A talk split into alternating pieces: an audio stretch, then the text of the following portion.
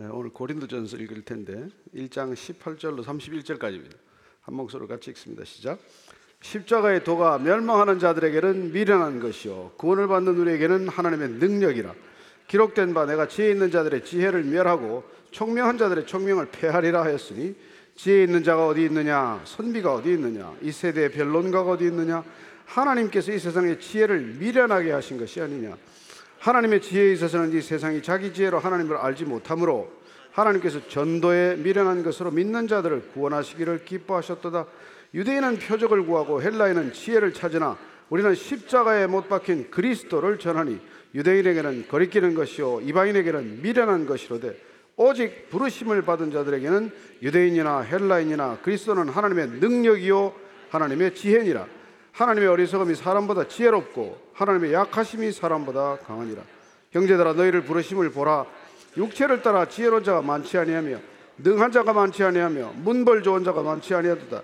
그러나 하나님께서 세상에 미련한 것들을 택하사 지혜 있는 자들을 부끄럽게 하려 하시고 세상에 약한 것들을 택하사 강한 것들을 부끄럽게 하려 하시며 하나님께서 세상에 철한 것들과 멸시받는 것들과 없는 것들을 택하사 있는 것들을 폐하려 하시나니 이는 아무 육체도 하나님 앞에서 자랑하지 못하게 하려 하심이라 너희는 하나님으로부터 나와서 그리스도 예수 안에 있고 예수는 하나님으로부터 나와서 우리에게 지혜와 의로움과 거룩함과 구원함이 되셨으니 기록된 바 자랑하는 자는 주 안에서 자랑하라 함과 같게 하려 함이라 아멘. 하나님 아버지 사도 바울이 고린도 교회를 향해서 십자가를 높이 들었습니다. 누가 십자가를 졌는지 그 십자가의 결과가 무엇인지 그 십자가 우리는 어떻게 반응해야 하는지 오늘 사도 바울의 말씀을 통해서 다시 한번 우리 신앙의 첫 자리 신앙의 본질을 돌아보게 하여 주옵소서. 예수님 이름으로 기도합니다. 아멘. 고린도전서는 이제 바울이 고린도 교회가 좀 시끄러워졌다, 나뉘어졌다 하는 대한 어, 어떻게 보면은 일종의 처방전이죠. 왜 왜 싸우는데 왜 다투는데 도대체 왜 나뉘었느냐? 그리스도가 나뉘었느냐? 왜? 그리스도는 오직 한 분인데 그분께서는 어, 삼위일체 하나님이 하나이듯이 하나 되라고 그렇게 간절히 기도하고 떠나셨는데 그리고 하나 되라고 성령을 보내주셨는데 왜 교회가 그렇게 소란스럽냐 하는 것이죠. 그래서 다시 이 교회의 기초가 되는 이 십자가를 오늘 또 강력하게 전하는 것입니다.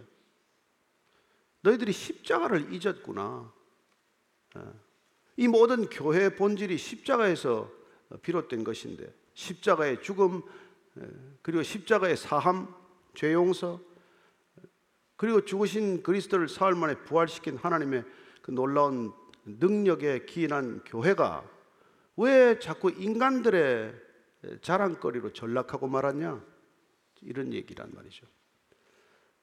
그렇습니다. 교회는 세상과 분명히 구별된 하나님의 공동체지만 그러나 뭐 죄인들인지라 또 이렇게 세상이 자꾸 교회 안으로 들어오게 되면 교회는 한순간에 세상을 자꾸 닮아가게 되고 교회 본질이 흐려지는 것이죠. 예. 그래서 사실은 뭐 오늘 이 시대도 마찬가지로 교회마다 십자가를 걸었다고 교회가 될 수 있냐는 것입니다. 교회가 아무리 뭐 크고 높이 십자가를 세운다고 하더라도 그게 교회일 수는 없다는 것이죠. 교회는 십자가 위에 세워야 되지 교회 위에 십자가가 있는 게 아니란 말이죠. 그래서 오늘 바울 선생은 예, 도대체 너희들이 왜 이렇게 그리스도를 쉽게 잊었느냐? 그래서 오늘 18절 말씀 보면 십자가의 도, 이 십자가의 길, 십자가의 말씀, 십자가의 메시지, 십자가의 이치 이걸 잊지 말라는 것이죠. 왜냐하면 십자가가 우리 구원받는 사람들에게 능력이기 때문이다 그렇다고 설명합니다. 십자가가 능력이라는 거예요, 여러분. 그리스도의 능력은 우리가 먼저 십자가에 죽는 게 능력입니다. 내가 죽고 내 안에 그리스도가 사는 게 능력이라는 것이죠. 나는 점점 약해지고 내 안에 그리스도가 점점 그 그리스도 대심, 주 대심을 드러내는 게 그게 능력이어야 한다는 것입니다. 그리스도의 힘을 빌어서 우리가 강력해져서 우리가 우리 자신을 드러내는 것 그게 그리스도인이 아니라는 것 이 얘기 아닙니까? 교회 다니면서 점점 내가 뭐 뭐나 되는 것처럼 자꾸 이렇게 일을 벌려가고 이렇게 되면 예, 사실 십자가의 길과는 정반대의 길을 가는 거란 말이죠. 십자가는 세상이 가는 길과 정반대의 길이기 때문에 유대인들도 걸려서 넘어지고 헬라인들도 어리석다고 외면하는 그런 메시지 아닙니까?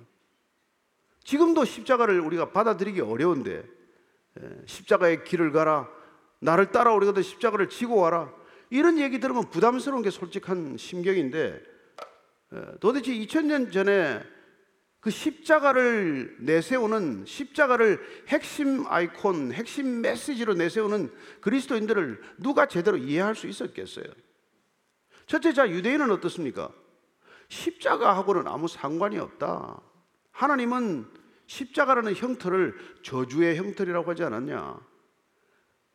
하나님께 저주받은 사람들은 다 나무에 달려 죽는다고 하지 않았냐? 그런데 나무에 달려 죽은 저주받은 인간을 어떻게 메시아라고 말할 수 있냐?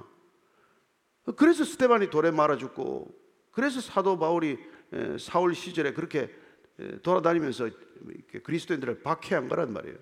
하나님과 정면으로 배치되는 메시지로 봤기 때문에 그건 우리하고는 상관이 없는 것이다. 이렇게 말하는 것이죠.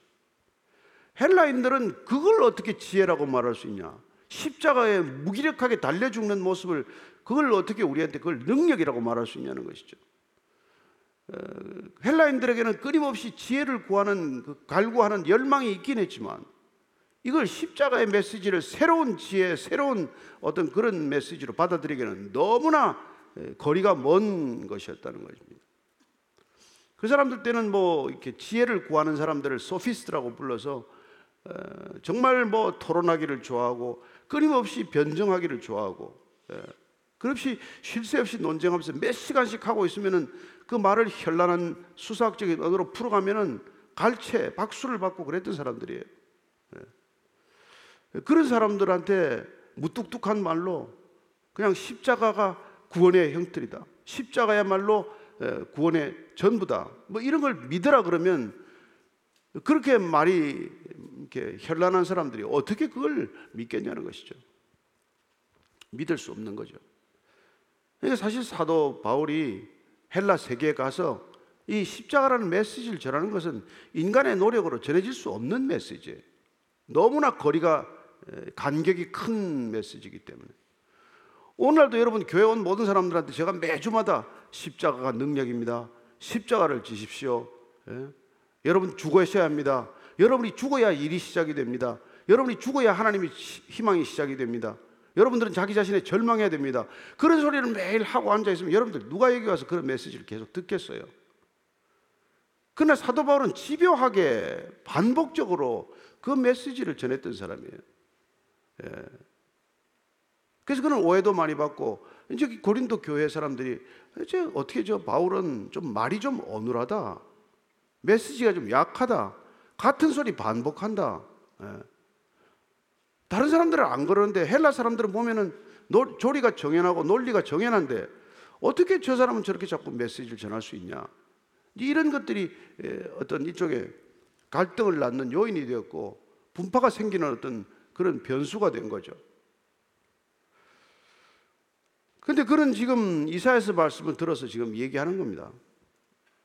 이사야서가 그 말씀 보면은 지혜 있는 자들의 지혜를 멸하고 총명한 자들의 총명을 폐하리라.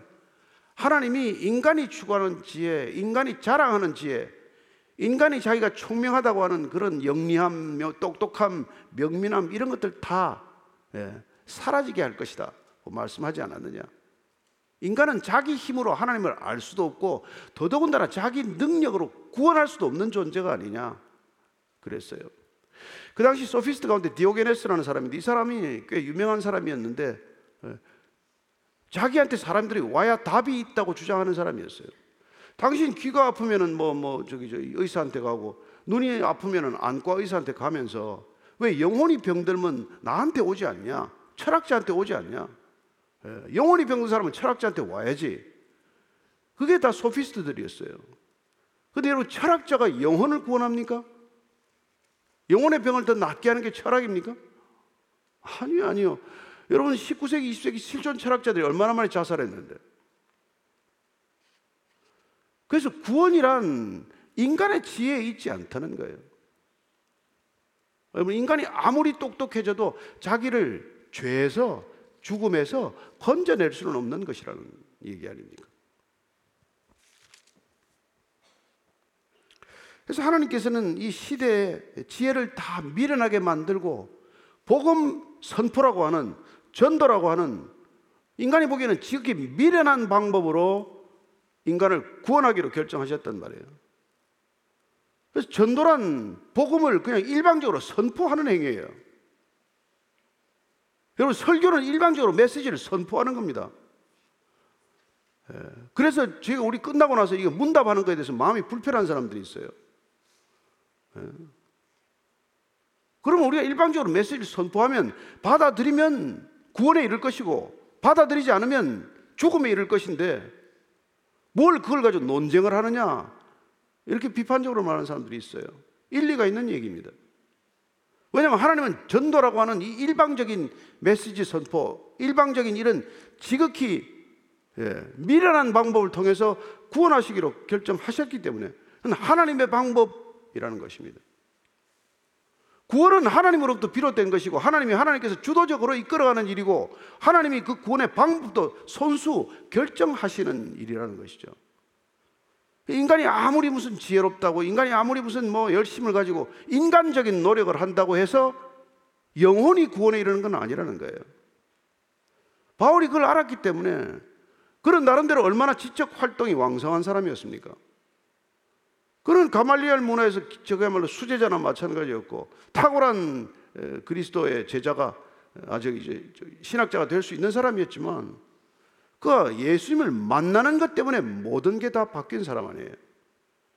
그래서 예수님을 만나고 보니까 본인이 지금까지 살아왔던 그 모든 것들이 사실은 하나님을 아는 길이 아니라 하나님을 대적하는 길이었다는 것을 깨닫고 얼마나 그가 낙심이 됐겠어요. 평생 하나님을 살아왔는데 하나님이 나타나가지고 너 나를 위해 산 게 아니라 너 자신을 위해 산 거야. 너는 한 번도 나를 위해서 산 적이 없다고. 이런 판결을 내리면 어떻겠습니까? 예. 바울이 그런 경험을 하지 않았습니까? 그래서 이런 전도의 미련한 걸 가지고 하는 걸 보고 유대인들은 예, 그건 뭐 도무지 예, 맞지 않으니까 예, 구원에 관한 구체적인 표적을 보여달라. 헬라인들은 또 뭐라 그럽니까? 우리가 납득할 수 있는 지혜로운 설명을 해달라고 얘기하는 것이죠. 근데 오늘 바울은 그렇게 말합니다. 야, 하나님의 어리석음이 사람보다 지혜롭다. 그리고 하나님의 약하심이 사람보다 강하다. 하나님하고 인간하고 비교하는 것 자체가 어불성설이죠. 예. 우리가 뭐, 뭐 부모하고 뭐 갓난아이하고 비교할 일이 있습니까? 아무리 부모가 불합리한 것 같아도 아이들의 판단보다는 결이 다를 것 아니에요. 여러분, 하나님은 하나님이십니다. 인간은 인간이에요. 창조주는 창조주고 피조물은 피조물입니다. 예, 지음을 받은 이가 지은이에게 뭐라고 말하겠느냐?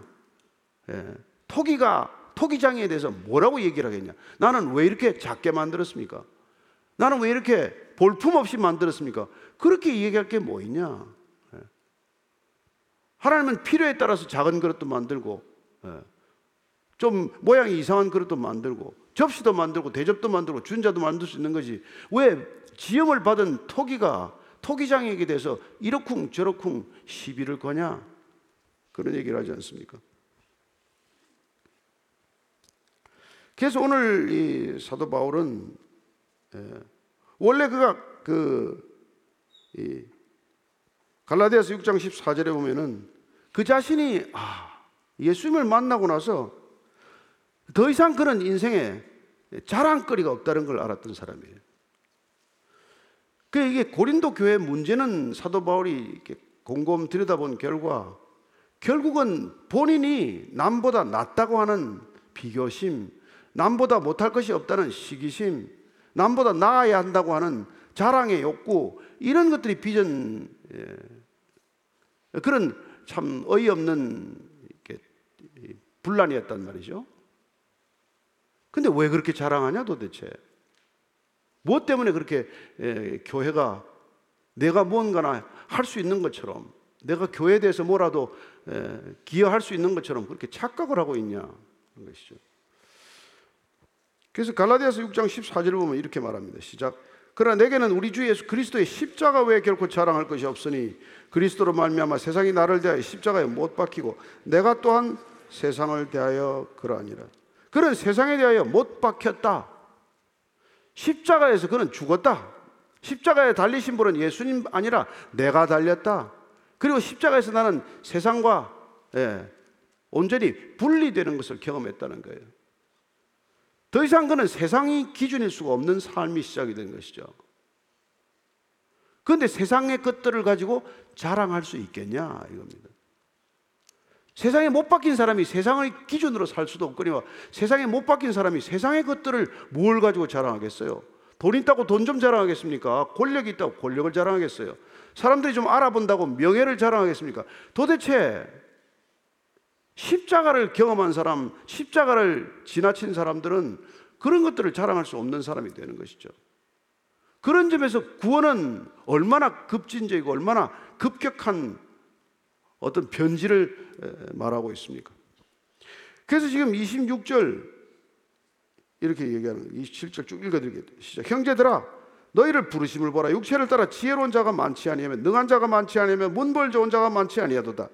그러나 하나님께서 세상에 미련한 것들을 택하사 지혜 있는 자들을 부끄럽게 하려 하시고 세상에 약한 것들을 택하사 강한 것들을 부끄럽게 하려 하시며 세상에서 세상에 천한 것들과 멸시받는 것들과 없는 것들을 택하사 있는 것들을 폐하려 하시나니 이는 아무 육체도 하나님 앞에서 자랑하지 못하게 하려 함이라.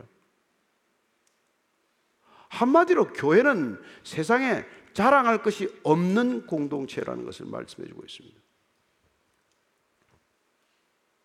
교회는 세상에 대해서 자랑할 게 전혀 없는 공동체라는 거예요. 그렇게 자랑할 게 없다는 걸 철저히 입증하기 위해서 교회로 부르는 사람들을 전부 다 세상에서 시원치 않은 사람들로 부르는 거예요.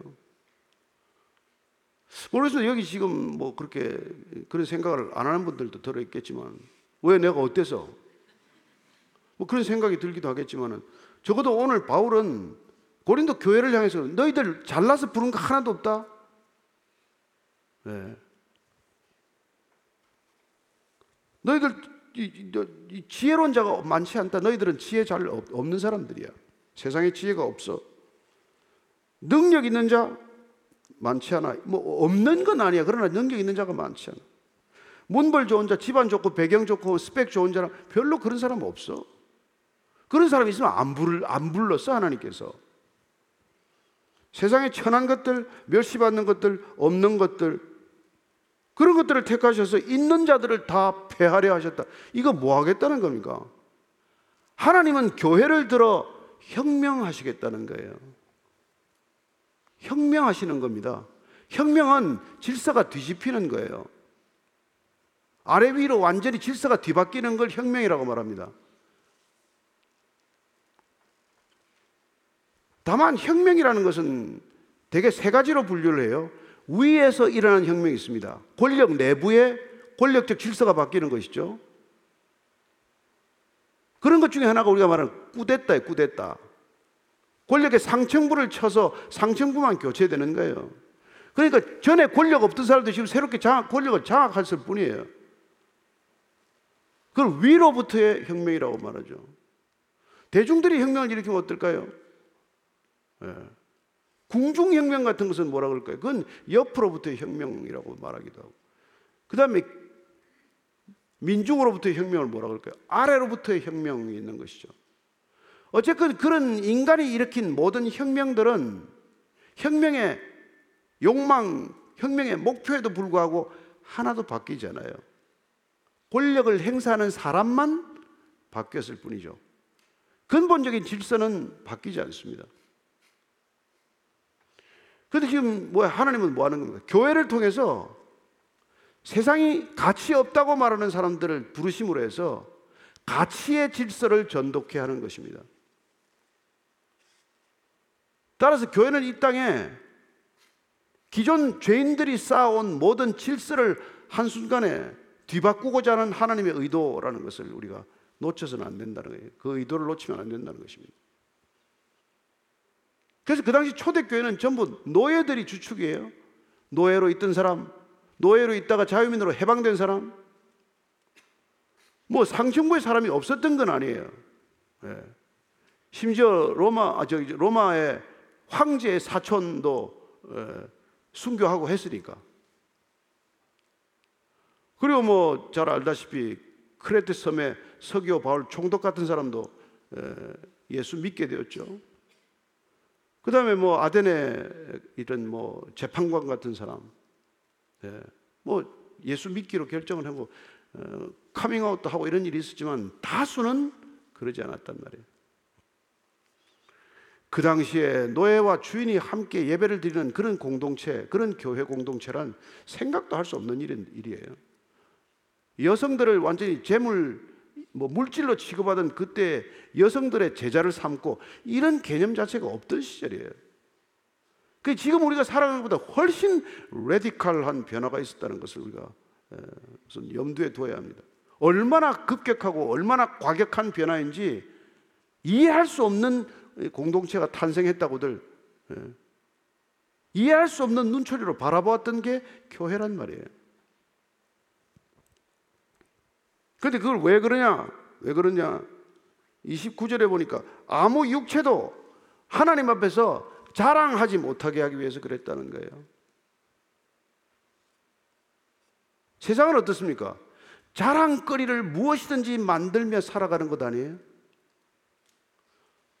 이만큼이라도 자랑할 게 있으면 그걸 놓치지 않고 자랑하고 싶은 사람들이 마음껏 자랑하는 게 세상 아닙니까? 그래서 세상은 한마디로 자랑터예요, 자랑터. 교회는 그렇지 않다는 거예요.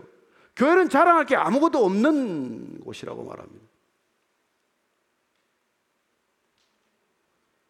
그러니 저와 여러분이 교회가 무슨 뭐 자랑거리가 있다고 얘기하면은 그 예수님이 말씀하시는 교회가 아닐 수 있죠. 뭐 건물을 크게 지어놓고 자랑한다? 있을 수 없는 얘기예요. 뭐 성도가 몇만 명 모인다? 자랑할 수 있는 일이 아니에요. 아니 뭐뭐 저기 뭐뭐 뭐 콘서트 하면 몇만 명 그보다 더 많이 안 모입니까? 뭐 그게 왜 자랑거리예요?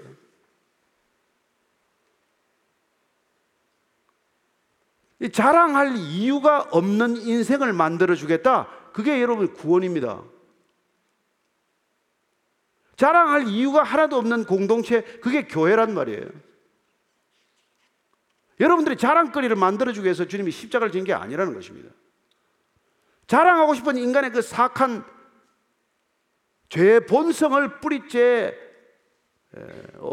없어지 게 함으로써 우리가 더 이상 그런 자랑거리를 가지고 세상에 뭐, 뭐 내세우고 할 게 전혀 없는 인생으로 만들기 위해서 그분께서는 오셔서 하나님의 인정으로 충분하다.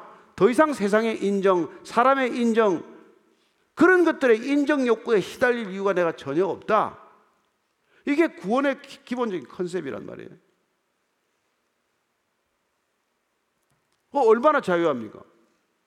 그게 진리 안에서 자유하는 거 아닙니까? 그래서 초대교회 가운데 라오디게아 같은 거는 교회가 돈이 많았어요. 돈 자랑을 좀 했던 모양이죠. 근데 신앙은 뭐 차지도 덥지도 않은 그런 신앙이에요. 그래서 라오디게아 교회를 향해서 예수님께서 이렇게 말씀합니다. 계시록 3장 17절입니다. 시작. 내가 말하기를 나는 부자라 부요하여 부족한 것이 없다나 내 곤고한 것과 가련한 것과 가난한 것과 눈먼 것과 벌거벗은 것을 알지 못하는도다. 야, 교회가 돈 좀 있다고 말이죠. 근데 예수님은 눈에 보이는 그런 예, 형태 있는 것들을 말씀하지 않고 눈에 보이지 않는데 실상을 보니까 너는 곤고하고 가련하고 가난하고 눈멀었고 벌거벗고 있구나. 이런 얘기를 하는 것이죠.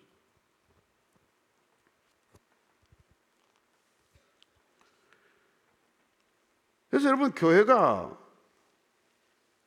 여전히 우리가 세상의 기준을 쫓아간다면은 정말 주님께서 너무나 근심하는 나머지 그 교회가 문 좀 닫았으면 좋겠다. 그런 생각을 하실 거라고요. 교회가 아닌 세상에서는 뭘 추구하고 있습니까? 요한일서 2장 15절에서 17절까지 읽습니다. 시작. 이 세상이나 세상에 있는 것들을 사랑하지 말라. 누구든지 세상을 사랑하면 아버지의 사랑이 그 안에 있지 아니하니 이는 세상에 있는 모든 것이 육신의 정욕과 안목의 정욕과 이생의 자랑이니 다 아버지께로부터 온 것이 아니요 세상으로부터 온 것이라 이 세상도 그 정욕도 지나가되 오직 하나님의 뜻을 행하는 자는 영원히 거하느니라. 이 세상도 그 정욕도 육신의 정욕과 안목의 정욕과 이생의 자랑이라고 하는 모든 것들은 다 지나가고 말 것들이다. 영원히 사라지지 않는 것들을 주님께서 주시기 위하여 교회 공동체를 만드시고 세우신 것 아닙니까? 그걸 저와 여러분이 갈망해야지 세상 것들을 갈망하기 위해서 모여서는 안 된다는 것입니다. 그 주일 학교 때나 있을 수 있는 얘기고 예. 아직 성인이 되지 못한 미숙, 미성숙한 자들이 그걸 얘기하는 거고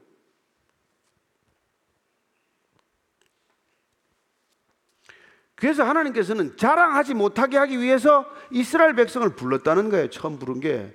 왜 애굽 백성을 부르시지 그러셨어요? 왜 바로부터 부르지 그러셨습니까?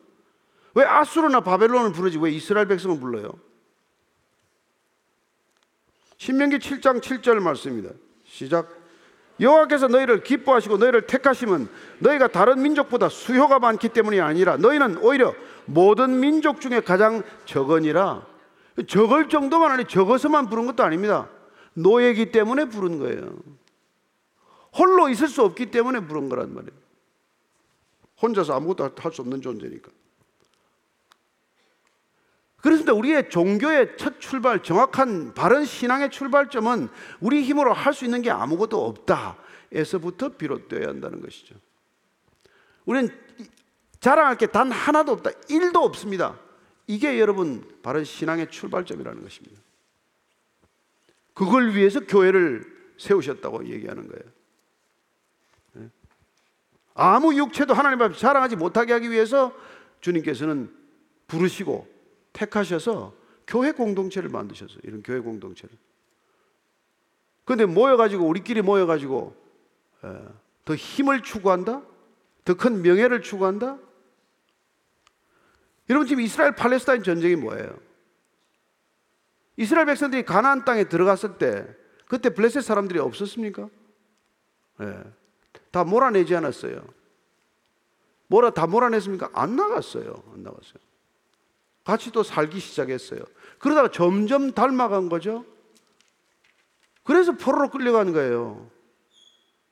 이스라엘 백성으로 교회 공동체로 하나님께서는 그 땅 가나안 땅에 하나님의 나라를 이루시고자 했지만 들어가서 세상 나라가 되어 버렸기 때문에 하나님이 토하여 버린 거란 말이에요. 그러면 지금 교회는 안 그렇겠습니까? 하나님께서 토하고 싶은 생각이 없겠어요? 마찬가지죠. 세상을 닮아가는 그런 그런 공동체에 불과하다면 세상의 자랑거리를 교회 자랑거리로 삼는다면 아니 주님께서는 토하고 말겠죠.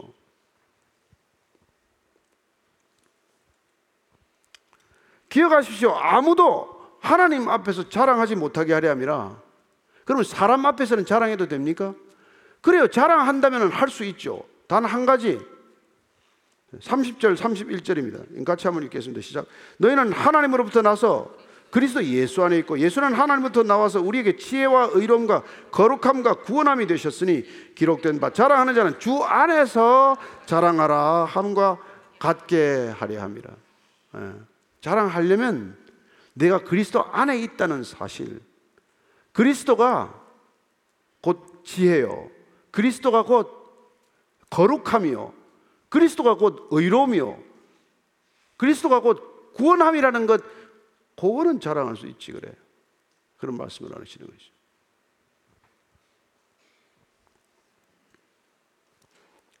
나머지는 자랑하지 말라는 거죠. 예. 누가복음 17장 17절 말씀. 누가복음 17장 17 같이 같이 읽습니다. 시작. 이와 같이 너희도 명령받은 것을 다 행한 후에 이르기를 우리는 무익한 종이라 우리가 하여야 할 일을 한 것뿐이라 할지니라. 우리가 그리스도인 되어서 말씀에 순종하고 주님께서 행하라고 하는 일을 다 이루었습니다. 그럴지라도 주님 우리는 무익한 종입니다. 무익한 종입니다. 자랑할 게 없다는 거예요. 내 것 가지고 그 일 한 게 아니니까. 사명도 주셨고 사명을 감당할 능력도 주시고 그 능력을 실천에 실행에 옮길 수 있는 모든 재원도 주셨고 또 그걸 함께 할 수 있는 관계도 주셨다면 우리 거 가지고 한 게 뭐가 있어서 우리가 자랑을 하겠습니까? 그러니까 그리스도인의 본질은 자랑과는 정반대라는 것을 말씀하고 있죠. 예. 그러니까 저와 여러분들이 무슨 뭐 겸손하자고 무슨 뭐, 뭐 결기대회를 할 것도 없고 자랑할 게 하나도 없어서 그냥 겸손할 수밖에 없는 것이죠. 교회는 본질이 그렇다는 것입니다. 아유, 그러면 이런 세상에서 어떻게 살라는 얘기입니까 도대체? 예? 자기 정체성이 없는 거나 마찬가지 아닙니까? 뭘 내세울 게 하나도 없다면 뭐를 신앙생활 합니까? 예, 그렇게 생각하는 분도 계시겠죠. 그러나 여러분, 인간으로부터 인정받기를 포기한 사람들, 내지는 인간에게서부터 인정받을 이유가 없다는 것을 그걸 깨달은 자들이기 때문에 우리는 하나님의 인정으로 살아가는 존재다. 이게 구원이란 말이에요. 그래서 여러분들이 구원의 길을 택하든지 아니면 구원이 아닌 사망의 길을 택하든지 그 갈림길을 택해야 되는 것이죠. 저는 여러분들이 그냥 하나님만으로 기뻐할 수 있게 되기를 바랍니다. 하나님이 주신 사명을 감당하는 일에 기뻐하기를 바랍니다. 에, 제가 그 우리 손흥민 선수의 아버지를 몇 개 유심히 찾아봤는데 참 정말 고생도 무지하게 하고 말이죠. 예. 물이 찬 단칸방에 사흘 동안 물을 퍼내기도 하고 먹을 게 없어서 혼자 본인은 굶어가면서 아들만 먹이기도 하고 정말 어려운 시간을 수없이 겪었던 분인데 예. 그분이 뭐 이렇게 아들이 여덟 경기에 득점을 못했어요. 같이 있을 때. 그래서 누가 기자가 인터뷰를 했더라고. 어, 손흥민 선수가 여덟 게임 동안 하나도 득점을 못했는지 어떻게 생각하십니까? 아, 나그 답변에 감동, 감동을 했어요. 여덟 게임의 경기에 득점 못한 게 무슨 뭐 어쨌다는 겁니까? 우리 아들이 16게임 득점 못해도 나는 아무 상관없습니다. 나는 그 아이가 득점을 하고 못하고 아니라 축구를 좋아서 선택한 것이고 그냥 본인이 날마다 가서 행복하게 축구하고 돌아오면 그걸로 족하다는 거예요. 여러분, 그게 하나님 아버지의 마음이에요. 여러분들이 골 잘 넣고 못 넣고 그 하나님 아무 상관이 없습니다. 내 자존심에 걸린 문제예요. 괜히 여러분 자존심을 하나님 자존심에 걸지 마세요. 하나님 우리가 우리의 행위로 영향을 받는 분이 아니에요. 우리가 무슨 한 일을 통해서 우리가 구원에 이른 건단 일도 없단 말이에요. 그분이 우리를 위해서 하신 일이 우리 구원의 전부란 말이에요. 그래서 우리는 단 하나도 그분 앞에서 내세울 게 없고 자랑할 게 없다. 그래서 모든 게 은혜다. 그래서 우리는 은혜가 넘치는 사람들이 된 거죠. 그래서 이 인간들이 살아가는 거에 뭐, 뭐, 끼어서, 머리카락에 끼어서 안 살 수는 없지만 머리카락이 좀 빠지면 빠지는 거 그냥 사는 거예요.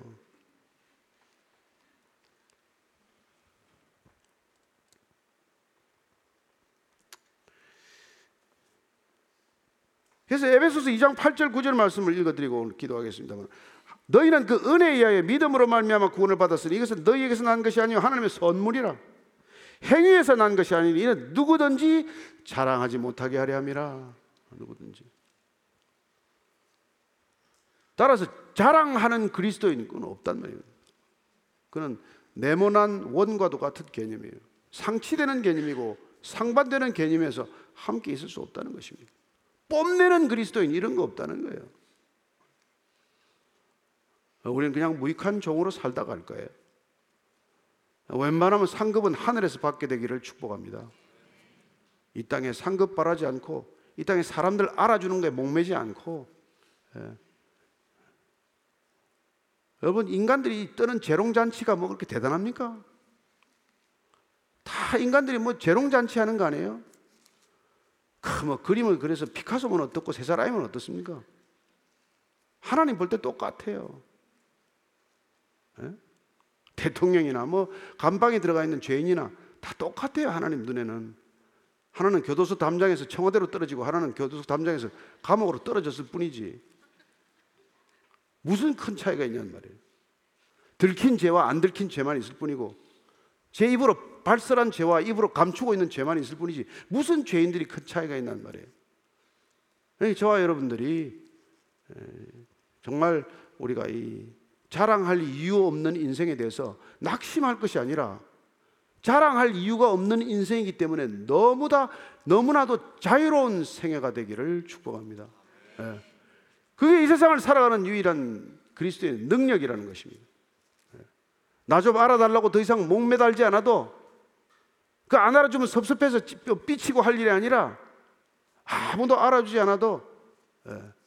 그냥 담담하게 이 세상을 잘 걸어가시게 되기를 바랍니다. 예. 교회를 다니면서도 안 알아준다고 안 끼워준다고 애걸 복걸하는 사람들이 있어요. 애가 탈 일입니다.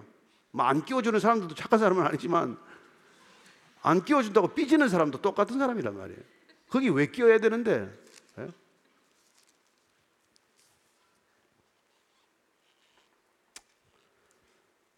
그래서 오늘 이 사도 바울이 고린도 교회를 향해서 안타깝게 얘기하는 이 핵심을 잘 붙드시고 올해 2024년 여러분들이 진리 안에서 참으로 자유하는 한 해가 되기를 바라고 기도하는 기도 제목은 자랑할 이유가 없는 인생 되게 해 주십시오. 주님 안에서 늘 날아가듯 그렇게 자유로운 인생이 되게 하여 주옵소서. 여러분 비행기가 땅만 빙빙 돌면 얼마나 답답하겠습니까? 예? 원래 날도록 만들었는데 저는 여러분들이 주님과 함께 날아오르는 한 해가 되기를 바랍니다. 땅을 빙빙 돌면서 한 번도 날아보지 못하고 예, 사방에 부딪히는 비행기가 아니라 부딪힐 것 없고 걸릴 것 없는 거칠 것 없는 창공을 날아오르는 인생이 되기를 축복합니다. 기도하겠습니다. 하나님 아버지 우리는 자랑거리 때문에 목숨을 겁니다. 우리가 쌓아가는 모든 스펙들은 어떻게 하면 인간에게 나 이렇게 살아온 흔적이 있어. 나는 이렇게 능력 있는 삶을 살았어. 어, 이렇게 자랑하고자 하는 그 안타까운 발로임을 고백합니다. 하나님, 정말 세상 모든 것들을 다 가졌다고 하더라도 주님 안 계시면 다 헛수고에 불과하고 세상 것 아무것도 없더라도 하나님 한 분 내 안에 계시면 모든 것 다 가진 것 고백하오니 주님 주님 앞에 서는 날까지 주님 놓치지 않고 주님과 동행하는 아름다운 동행의 일생 되게 하여 주옵소서. 예수님 이름으로 기도합니다. 아멘.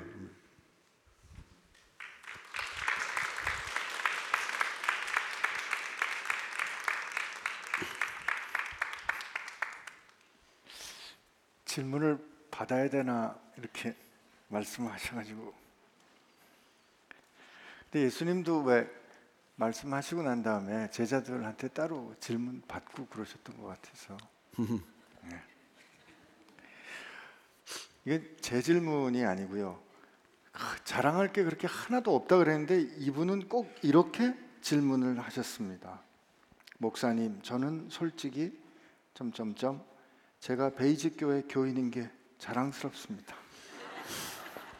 이런 것도 자랑거리로 여기면 안 되는 걸까요? 목사님은 베이직 교회가 자랑스러우신지 아니면 자랑스럽다는 생각은 안 드시는지 궁금합니다. 아유, 이상한 거다 묻네. 자랑스럽죠. 근데 자랑 안 하죠. 네, 그런 거죠, 뭐.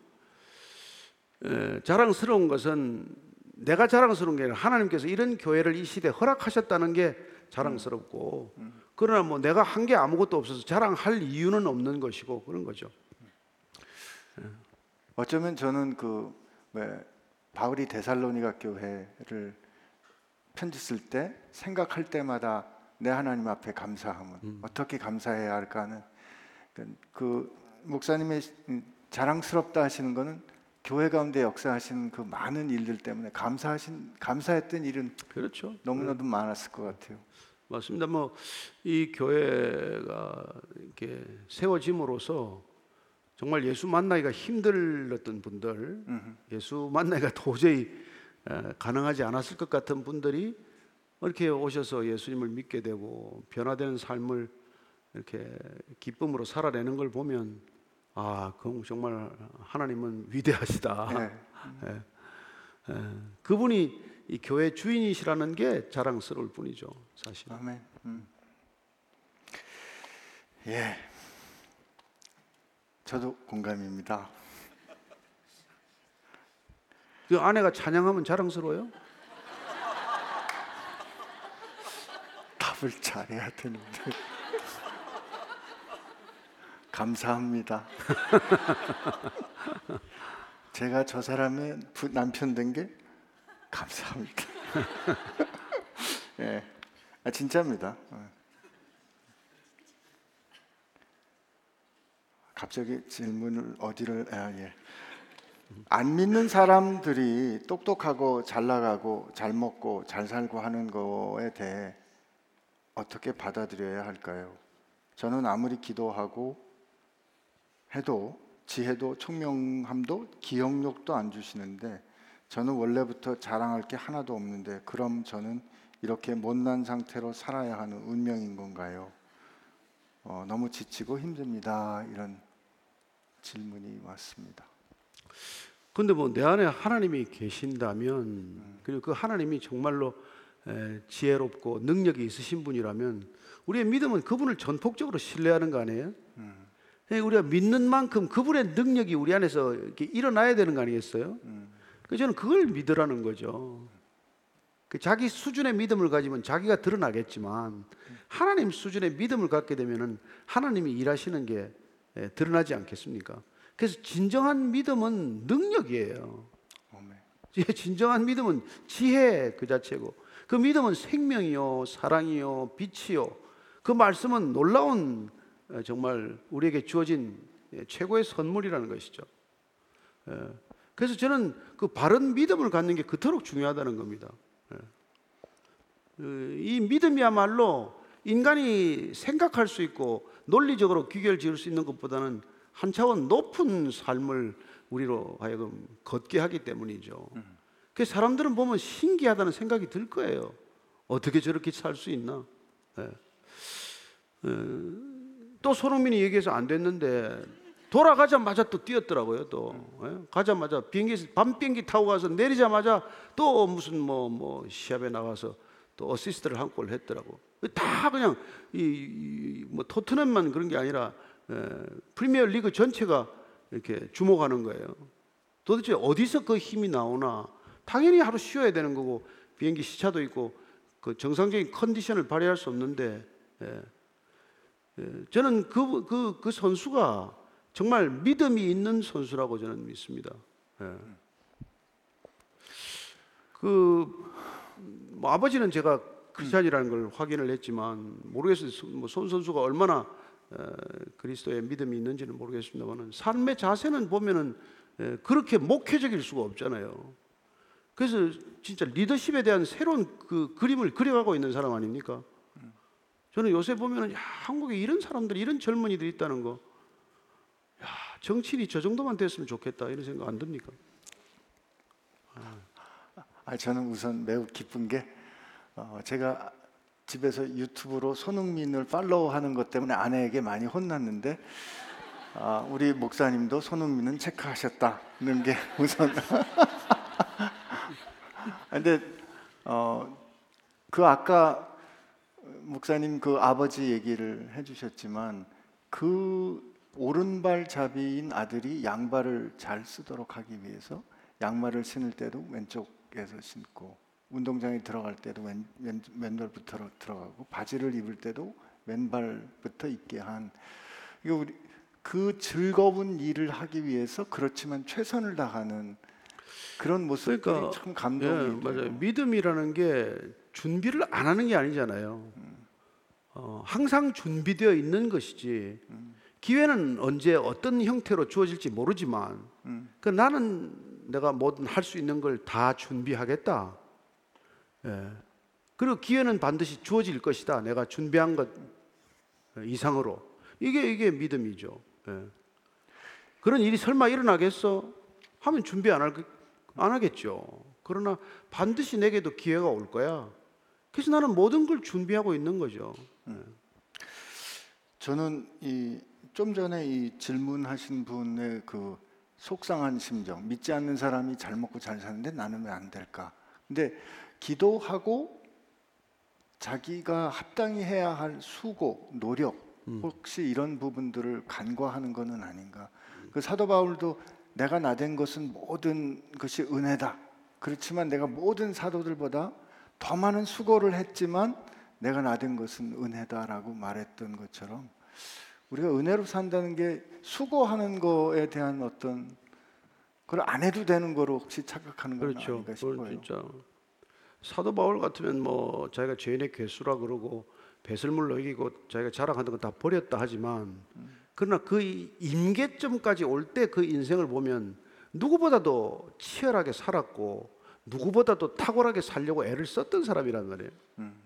어떻게 보면 그 준비 과정을 하나님께서 그 귀하게 보셨기 때문에 그 모든 준비된 것을 너 자신을 위해서가 아니라 하나님 나라를 위해서 쓰도록 내가 기회를 주마. 그래서 부른 거 아니겠어요? 그러니까 열두 사도들이 하는 것과는 다른 인생의 궤적을 가지고 있고 열두 사도와는 또 다른 능력을 가지고 있기 때문에 복음이 헬라 세계로 넘어가려면 또 다른 인물이 필요하고 그래서 고른 거 아니겠어요? 그 준비된 건 그가 하나님을 예, 정말 대적자로서 살았다고 할지라도 하나님께서는 하나님 안에서 그 모든 것들을 지켜보셨기 때문에 그에게 다시 한번 새롭게 출발할 수 있는 기회를 허락하신 것이죠. 따라서 저는 어, 좀뭐 어설픈 신앙보다도 예, 정직하게 열정을 다해서 살아가는 사람들을 하나님께서 주목한다고 믿습니다. 예, 우리 열심히 삽시다. 그런 뜻에서 그 질문이 이렇게 이어지는 질문을 드릴 수 있을 것 같은데요. 목사님 안녕하세요. 땅의 시간, 하늘의 시간 책을 너무 인상 깊게 읽었습니다. 우선순위에 맞는 삶의 시간의 배치, 개인 경건 시간의 확보 등 시간 관리 등을 위해서는 도구가 필요한 것 같은데요. 어, 신앙생활, 삶의 방식을 하나님 뜻대로 잘 관리하기 위해서는 어떤 도구를 어떤 방식으로 목사님께서 쓰시는지 궁금합니다. 그 저한테는 뭐 얘기해봐야 도움이 안 될 텐데 저는 이게 풀타임으로 목회 쪽에 와 있기 때문에 저는 모든 시간을 그냥 말씀을 전하는데 쓸 수가 있어요. 그러나 이렇게 세상 속에서 이렇게 하나님이 허락하신 소명을 감당해야 되는 분들은 예, 하나님과의 우선적인 관계를 지키고 지키고 난 뒤에 순차적으로 풀어가야 할 일들이 저보다 저희들보다 훨씬 많은 거죠. 다른 종류의 일들이 기다리고 있잖아요. 예, 그러니까 제가 시간을 어떻게 쓰는지 관심을 가질 일이 아니라 본인이 하나님한테 드려야 할 시간과 예, 세상에 쏟아야 할 시간을 잘 배분하는 게 중요하고 우선순위를 잘 가리는 게 중요하다는 것이죠. 어, 그리고 하나님께 드리는 시간은 그냥 흘러가는 시간이 아니라 건져 올리는 시간이기 때문에 이 시간을 먼저 건져 올리고 우리가 말하는 소위 흘러가는 크로노스의 시간을 살 때 훨씬 그 시간은 밀도 있는 시간이 될 거다. 이걸 믿고 실천해 보시기를 바라는 거죠. 한편 목사님 같은 경우에는 그 아침마다 말씀을 이제 전하시니까 아침 예배 때 그런 게 어떤 삶에 이렇게 고정돼 있는 그 질서를 주는 게 아닌가 그런 생각을 좀 하게. 되거든요. 그 제가 옆에서 뵈면 이 계획이 세워지 세우시는 것보다 세워지는 게 더 많아요. 뭐 종이죠, 종. 노예입니다, 노예. 아, 답이 이렇게 나올 줄은 몰랐습니다.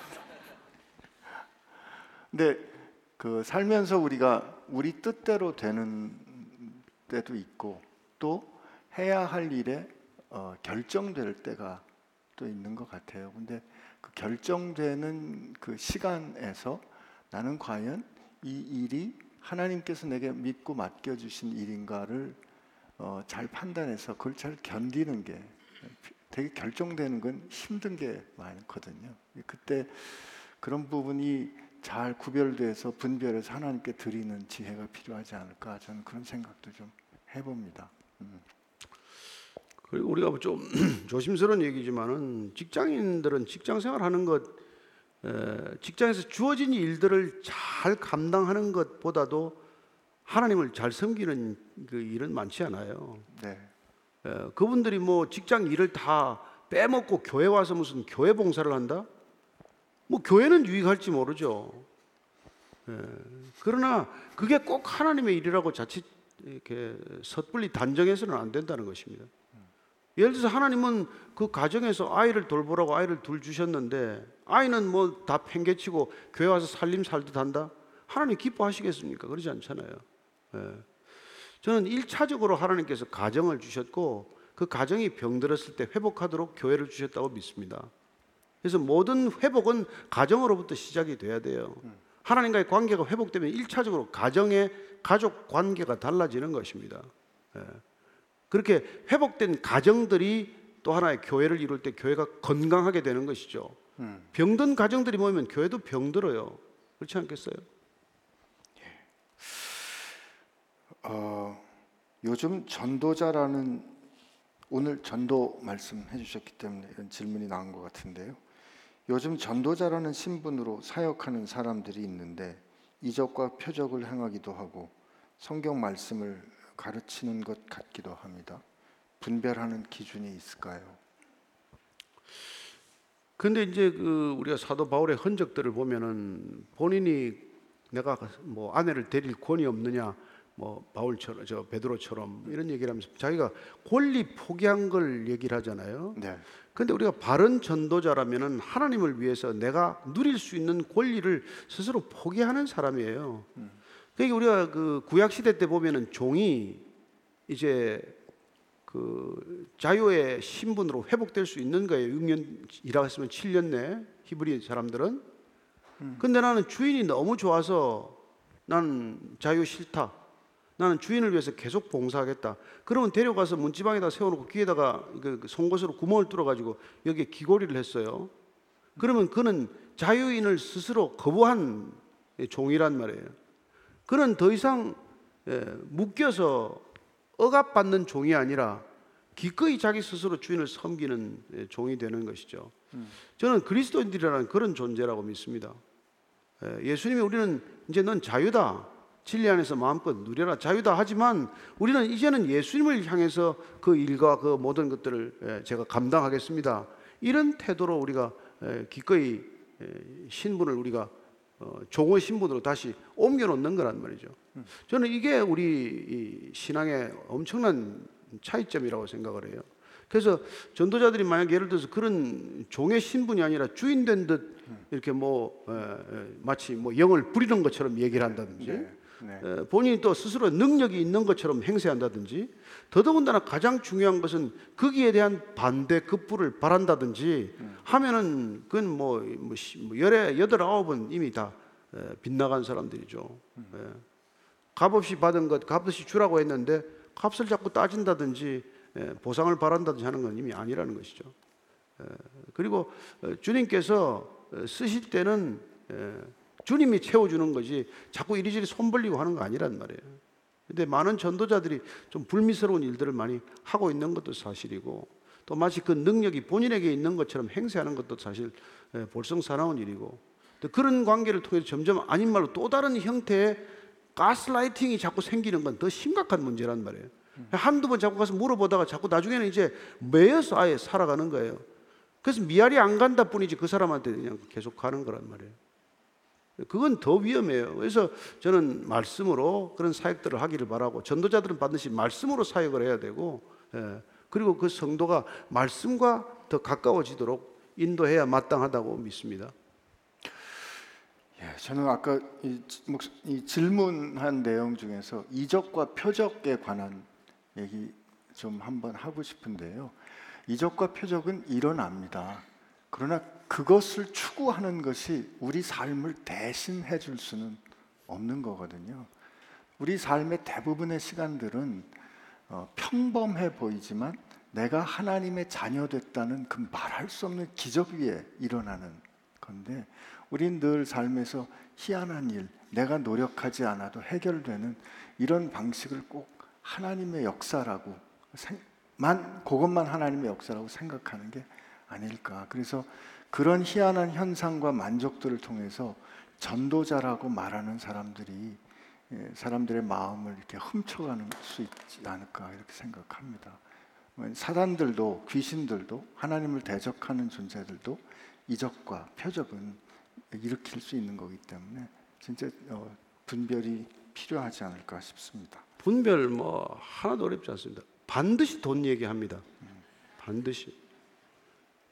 제가 뭐 다른 코 얘기하는데 언제가 됐건 꼭 돈 얘기합니다. 무슨 애 등록금이 없건 뭐 없든지 무슨 뭐 전세가 올라서 지금 갑자기 이사가 어렵든지 반드시 돈 얘기가 나와요. 저는 그 구별하는 거 어렵지 않고 예, 그리고 여러분 뭐 이적 나면 뭐 하겠어요, 여러분들. 이적 나도 또 그냥 또 원점으로 돌아갑니다. 다 모든 게. 제가 몇 년 전에 그 얘기 한번 했는데 폴란드 청년이 에, 술 먹다가 죽었어요. 그래가지고 시체 안치실에다 집어 넣어 놨는데 이 살아났어요. 그래가지고 뭐, 뭐, 뭐 완전히 그 장례식장이 난리가 났죠. 그, 그 기사가 난 거예요. 음. 근데 그 청년이 옷을 달라고 해서 다 입고는 걸어 나갔어요. 죽었던 사람이 이게 살아서 걸어 나간 거예요. 근데 어디로 갔는지 아세요? 술집에 또 갔어요. 그 이적이 나면 뭐 할 건데? 또 술 먹으려고 이적을 봐야 돼? 돌아가시고 말지 그래. 여러분 이적 좋아할 거 하나도 없어요. 예. 여러분들 정말 그런 그런 것들에 끌려다니기 시작하면 예, 길 잘못 잃어버리기가 십상입니다. 그런 거는 그냥, 그냥 덮어버리세요. 덮어버려도 괜찮습니다.